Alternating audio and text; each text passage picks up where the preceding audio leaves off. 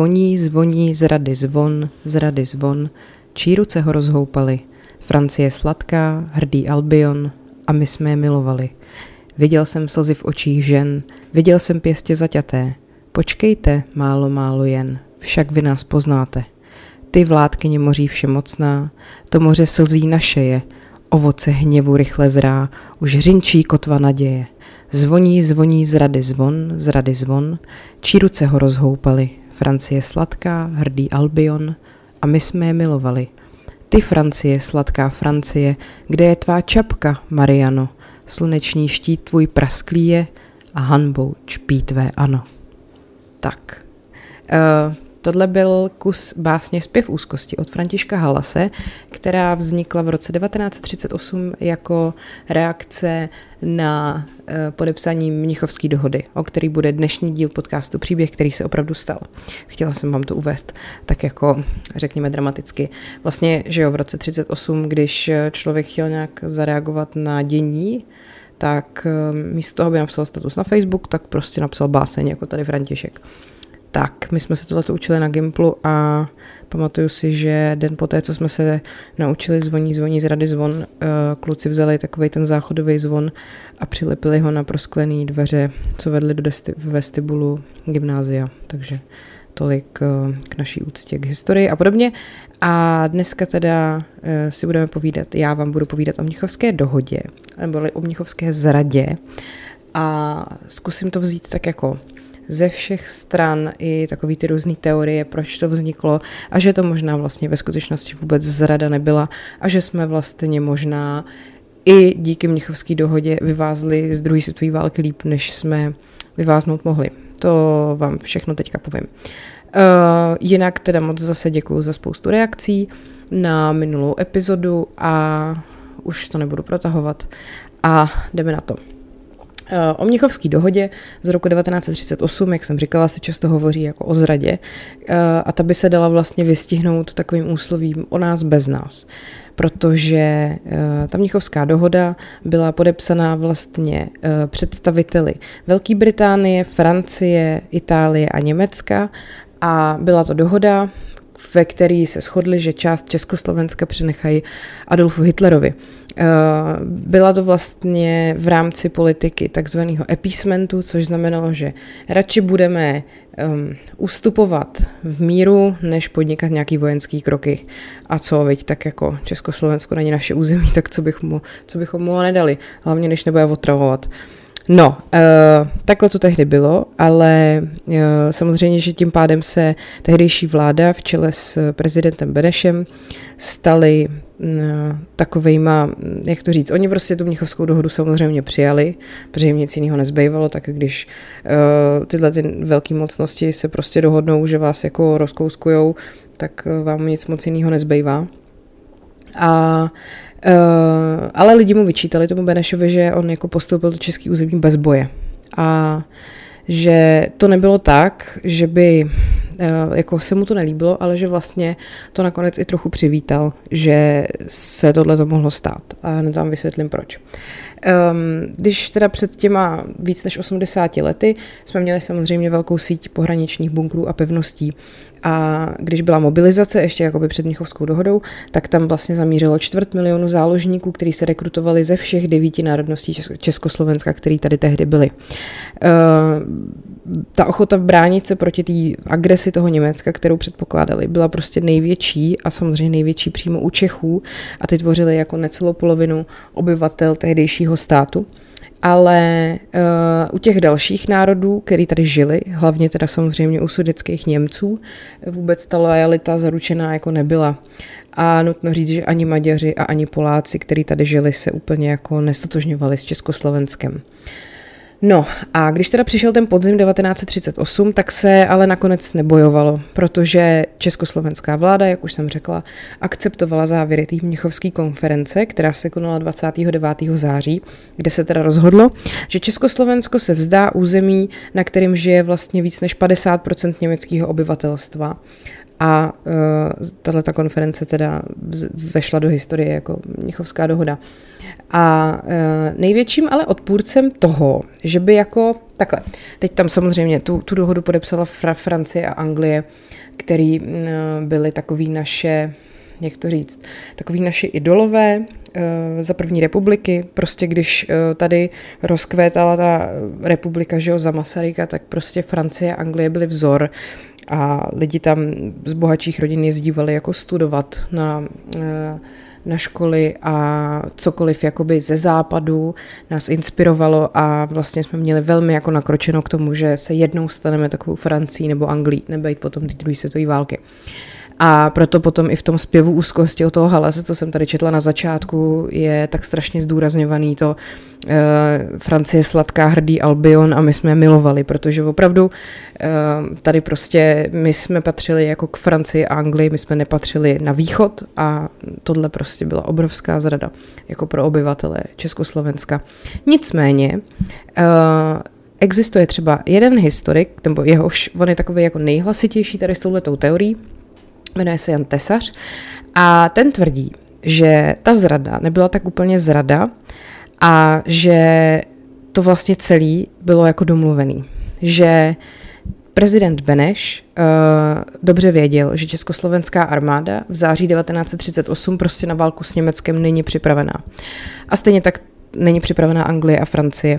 A on tušil, ten Beneš, že ten světový konflikt ale stejně propukne, že prostě Hitler kecá, že když tvrdí, že dejte mi Československo a já budu v klidu a nic dál dělat nebudu, že to prostě není pravda.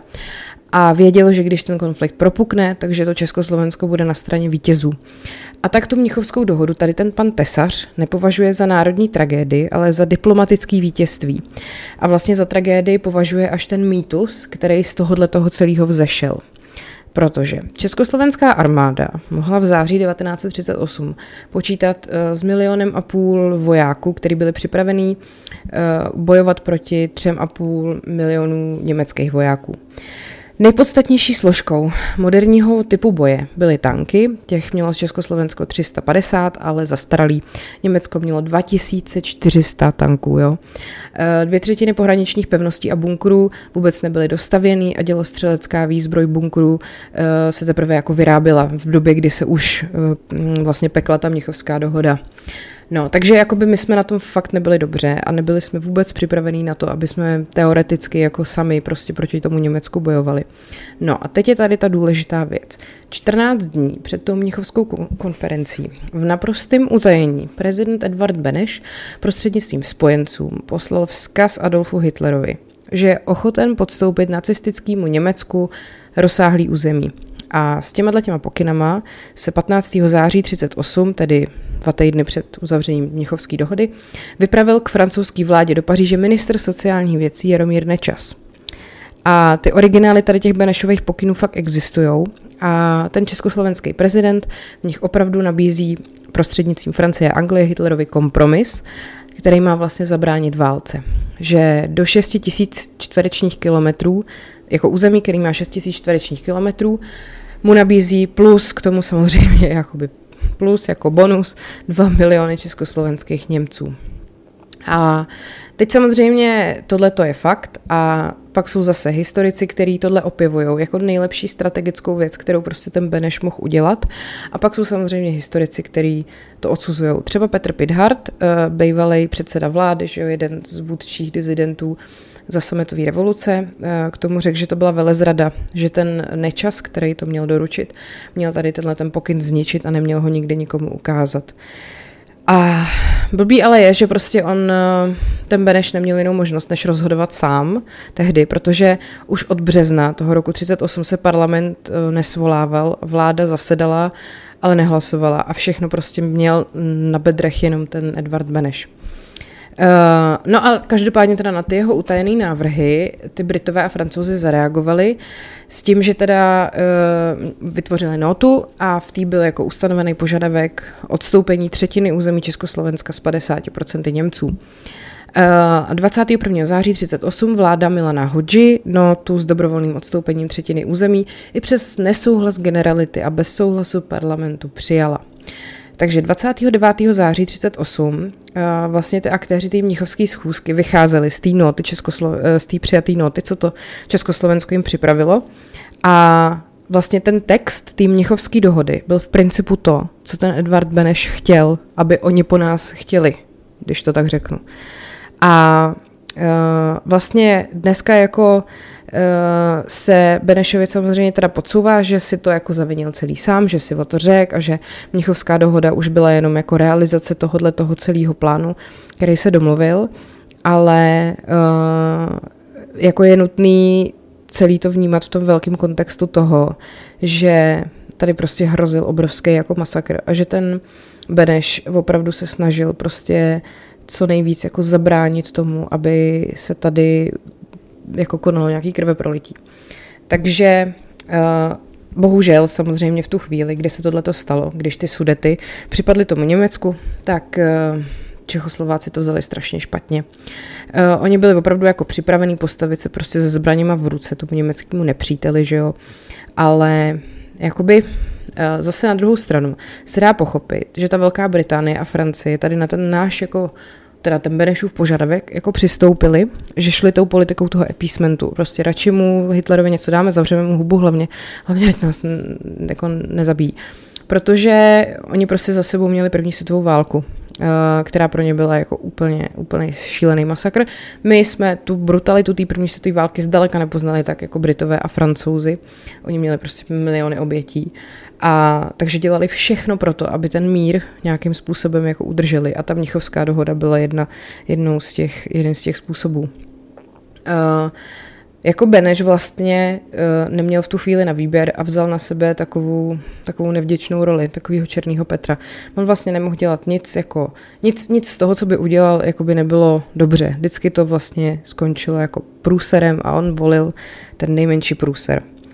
Uh, nicméně, jako faktem je, že to, že ty sudety jsme postoupili, tak uh, to zachránilo desetitisíce lidí před téměř jistou smrtí a samozřejmě to taky zachovalo kulturní dědictví spousty českých měst, tak jak je vlastně vidíme dneska, protože když se potom podíváme třeba na to, jak se bombardovaly Drážďany nebo ve finále i Londýn, že jo, tak jako tady nic se takového nedělo. Tady prostě Praha zůstala v podstatě tak, jak, jak byla před válkou. No, každopádně ale. Uh, Mnichovská dohoda ve své době pro ty Čechoslováky byla takový diktát ty velmoci samozřejmě, který uzavřeli, tu situaci vnímali úplně odlišně, protože oni jakoby, jich se to jako nedotklo v tu chvíli. Nicméně to bylo tak, že oni o tom nejednali několik dnů, spíš několik let. Eh, klíčovou roli v tom hrála ta Velká Británie. Eh, to impérium té Velké Británie sice bylo na vrcholu, ale jako mocnost už prostě pomalu ustupovali. Oni byli velký kolonizátoři, že jo, tohle už nejlepší, nejlepší leta kolonizování už měli za sebou a, a vlastně furt jako jeli tu politiku epísmentu, už, už nebylo úplně takový to dobývání nových území, už se naopak báli toho, že nějaká válka někde přijde. Takže uh, anglický zájmy byly přesunutý do východního středomoří a vedli takovou imperiální politiku na celém světě prostě. Takže my jsme byli jenom takovou malinkou částí, že jo. A dobře to dokládá docela známý výrok eh, Nevilla Chamberlaina, což byl tehdejší premiér Británie, taky ten, co podepsal za Británii Mnichovskou dohodu, který řekl, eh, bylo by hrozné, kdybychom museli kopat zákopy a zkoušet plynové masky, protože se v nějaké vzdálené zemi, v Československu, hádají mezi sebou lidé, o nichž nic nevíme. Kdybychom měli bojovat, museli bychom mít větší důvod. No prostě jsme nebyli dost důležitý, aby nebyl Chamberlain, ty vole, prostě, nevím, si nedopil čaj. Uh, takže pak díky tomu našli tu společnou řeč s těma francouzima, což přesně asi ten Beneš zřejmě předpokládal. A uh, navíc teda Francie zrovna procházela střídáním vlád, měli takovou taky dlouhodobou krizi, prostě nebylo to tam stabilní, takže to taky ovlivnilo tu jejich mezinárodní politiku. A pak k tomu právě přispěly i ty aspekty, jak jsem říkala, že prostě měli traumata z té první světové války. Takže Eh, vlastně pro Británii i Francii ta Mnichovská dohoda byla velký vítězství, když vlastně ten Neville Chamberlain i ten eh, Deladie, který si jen jak jsem měl křesním, já zase mám problém s křestníma, eh, když vlastně to podepsali a vrátili se domů, tak je velmi vřele vítali, protože si Britové i Francouzi mysleli, že válka je zažehnána. Tak, teď se ještě vrátím k těm jménům. Mnichovskou dohodu teda podepsali Neville Chamberlain, premiér Velké Británie, pak předseda francouzské vlády Eduard Daladier, italský diktátor Benito Mussolini a německý nacistický vůdce Adolf Hitler. Tak, eh, samozřejmě, že když se tohleto stalo, tak eh, se ozvaly opoziční hlasy, který jako věděli, že Hitlerovi tohle stačit nebude. A jeden z těch předních kritiků té Mnichovské dohody a celý téhle politiky appeasementu, která se rozjela po první světové válce, byl třeba budoucí britský premiér Winston Churchill, podle něhož byla tato dohoda totální porážkou diplomacie. Co se třeba týká Spojených států, tak ty se drželi takový ty svojí tradice e, mezinárodní izolace a vlastně se moc neangažovali v evropských roztržkách a ta situace prostě na, na podzim toho roku 1938, uh, eh, jak jsem říkala, byla hrozná a vlastně ta politická reprezentace našeho státu byla v totálně zoufalý z pozici, protože, jak jsem říkala, každý to rozhodnutí prostě bylo vlastně špatný. A tím horší potom bylo, že ten dopad jako mm, nebyl jenom na, jako na, na to území a na ty obyvatele jako na, na celek, ale potom samozřejmě i jako na takovou tu morálku, že vlastně ty Čechoslováci právě nabili pocitu, že, že zůstali sami. Ten Mnichov byl prostě hrozný šok a samozřejmě se dalo nějakým způsobem vytušit, že něco takového se stane, protože prostě těch eh, sudeckých Němců tu žilo hodně a ta otázka těch sudec se prostě už za poslední ty roky před tou válkou stala takovou mezinárodní a ty Čechoslováci nebo vláda už do toho vlastně nemohla tak moc zasahovat. A uh, pak jsou zase historici, kteří uh, zastávají názor, že Beneš vlastně vyjádřil skutečný názory toho českého národa právě tím, že tu Mnichovskou dohodu přijal. Protože uh, prostě ten Beneš, jak už jsem zase říkala, věděl, že tohle jediný nás může nějakým způsobem aspoň trochu zachránit od toho, co se prostě na tu Evropu jako celkově valilo. A třeba důkazem toho je, že i armáda, která prostě do té doby byla v těch pevnostech a ve všech těch střílnách a byly připravený tyhle položit životy, tak vlastně po té dohodě prostě se sebrali a okamžitě jako vyklidili tady tohleto všechno bez jako jediného protestu. Předali ty vojenské zařízení těm německým úřadům a byli samozřejmě z toho smutní, ale jako pokojně a poslušně eh, vyklidili pozice. A ten Beneš eh, vlastně teda tím spíš byl utvrzený v tom, že jako ty skutečné tužby toho českého národa nebyly jako zabít prostě Němce, ale zachránit si životy, že jo. No, uh, jinak teda, jak jsem říkala, morální dopady prostě to mělo. A uh, nicméně faktem je, že prostě oběti Čechů, co se týká vyložení jako válečného konfliktu, tak byly oproti jiným zemím mizivý. A stejně tak, jak jsem říkala, prostě Praha na rozdíl od velkých jiných třeba evropských měst si zachovala uh, svůj historický vzhled, jo, když to porovnáme, už jsem říkala, s Londýnem, s Drážděnem a třeba s Varšavou. A uh, vlastně teda, když tady koukám na to, co říkají ty historici, tak tady třeba jeden z nich říká, nepochybné je, že rozhodnutí podvolit se výsledku Mnichovské dohody vedlo k tomu, že Československo vyšlo z této zoufalé situace relativně se zdravou kůží. Ono se to špatně ono se to špatně jakoby chápe nebo se to blbě přijímá, že to takhle je, protože prostě to furt, eh, my i se to tak vlastně ve školách, nebo aspoň co si já pamatuju, tak jsme se to tak ve škole učili, že to prostě byla zrada.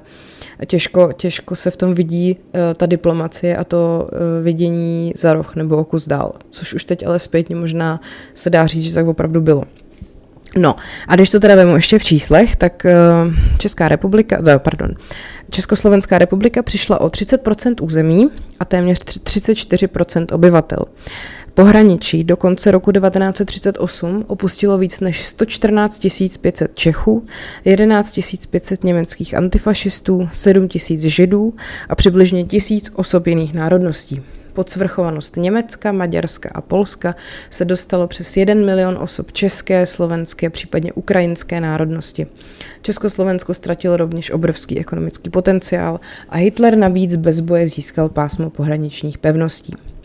No, eh, potom samozřejmě, když teda vypukla válka, tak československá vláda uh, fungovala v exilu a v té vládě hodně jako sílily hlasy potom, aby ta Mnichovská dohoda byla zneplatněna na mezinárodním poli. Což se podařilo v roce 42 i vlastně díky úspěšnému atentátu na Heidricha, o tom zase jindy.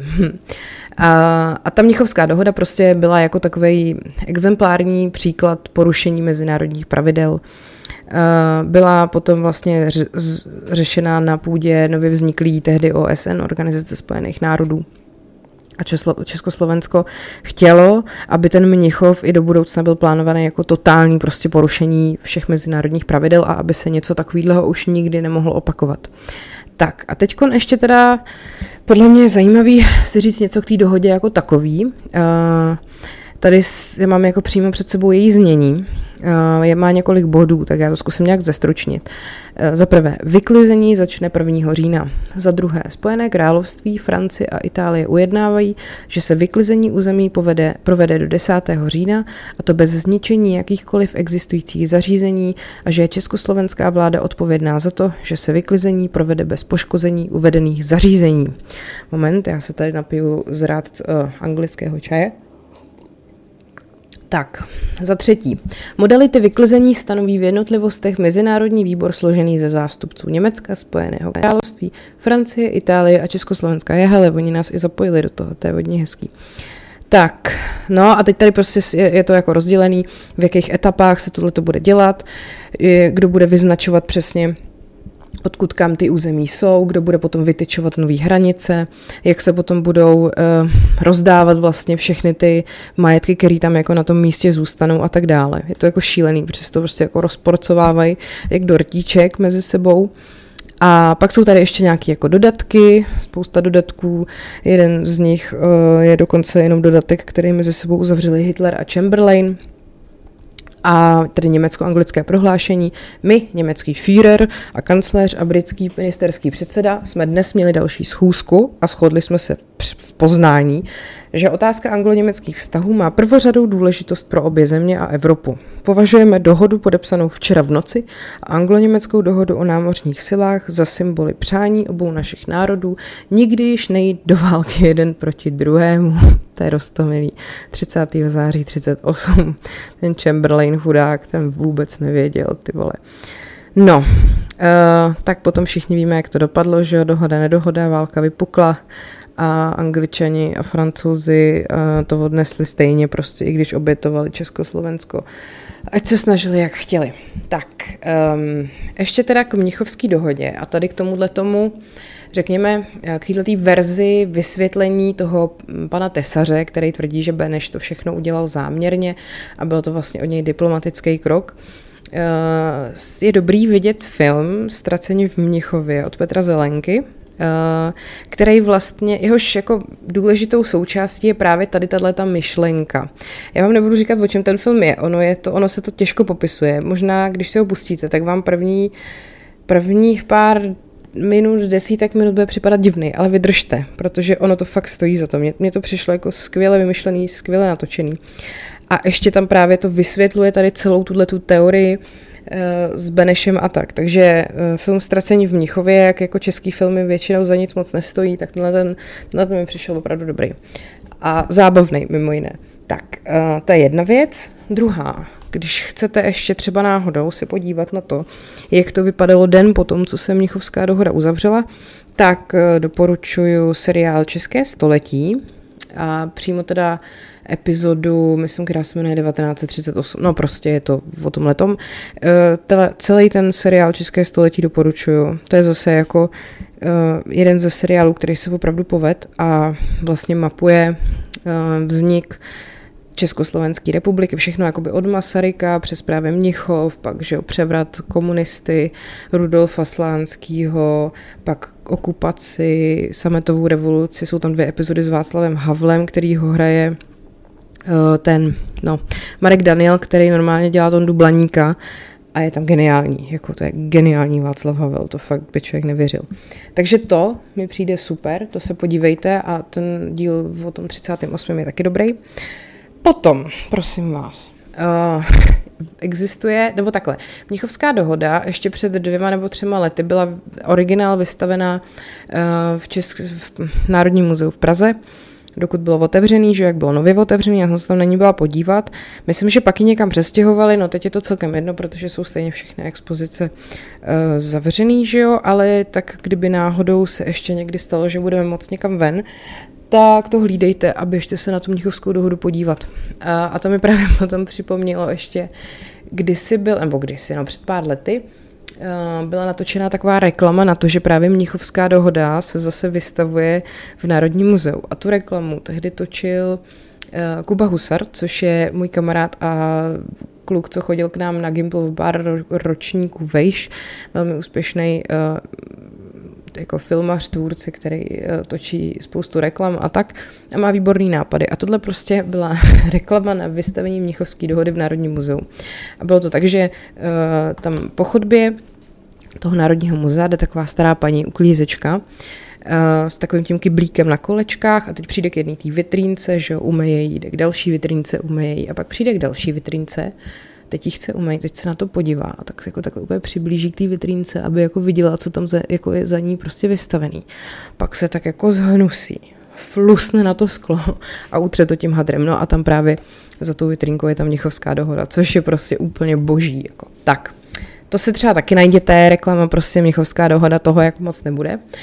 Tak, ještě jsem vám chtěla tady přečíst, nebo teda to spíš asi dám na Instagram, to je uh, Eh, vytisk Lidových novin 1. října 1938, když eh, vlastně se teda česká vláda odsouhlasila, že tu Mnichovskou dohodu přijímá a je tady prostě úvod, úvodní stránka těch novin a velký titulek Ustoupili jsme přesile.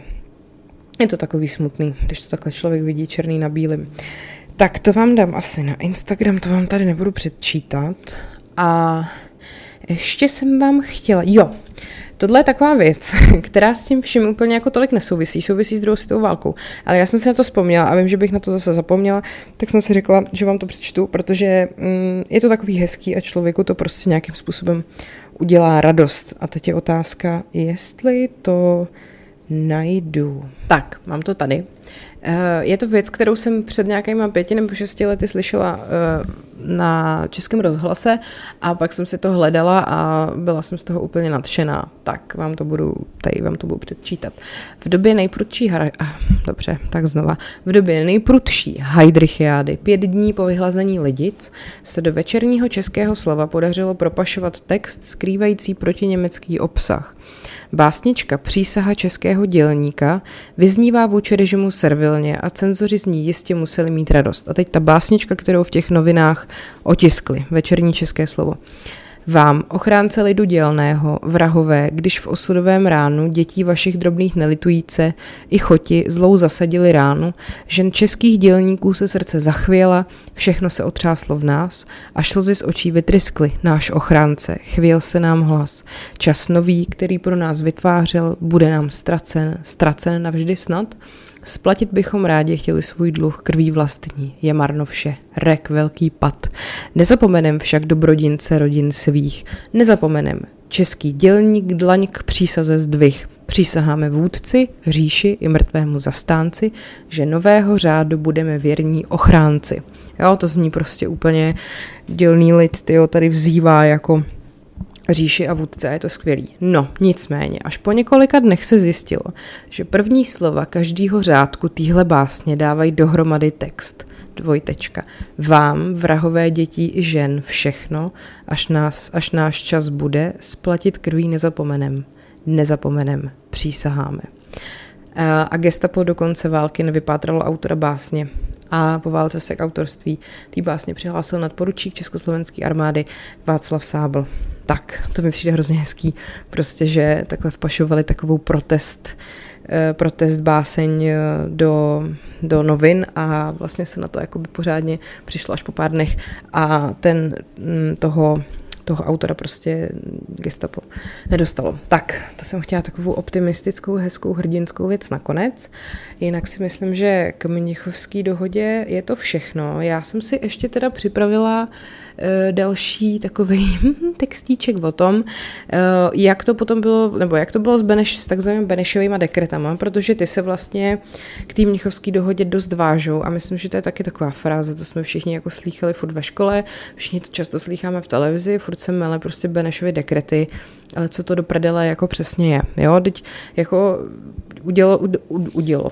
Událo se to před kolika 80 lety a do dneška je to, se to občas objeví v nějakých politických debatách, nebo dokonce uh, třeba kandidáti na prezidenta o tom, tom debatují, jaký mají na to názor a jestli um, s nima souhlasí nebo ne. Takže očividně je to velký téma, tak si pojďme něco k tomu říct.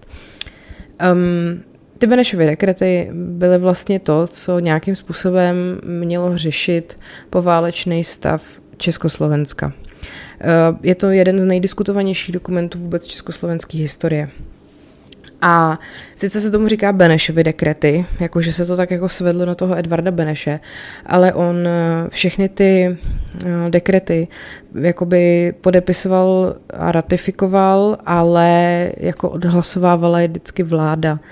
Takže to není tak, že by on si to vymyslel, on si to někde podepsal a někde si to jako zašulil a bylo to v pohodě. Um, tak, nej, těch dekretů bylo, myslím, dohromady 106 a nejdiskutovanější z nich je eh, ten dekret, na základě kterého vlastně přišli Němci, Maďaři a takzvaní všichni jako zrádci o majetek po druhé světové válce.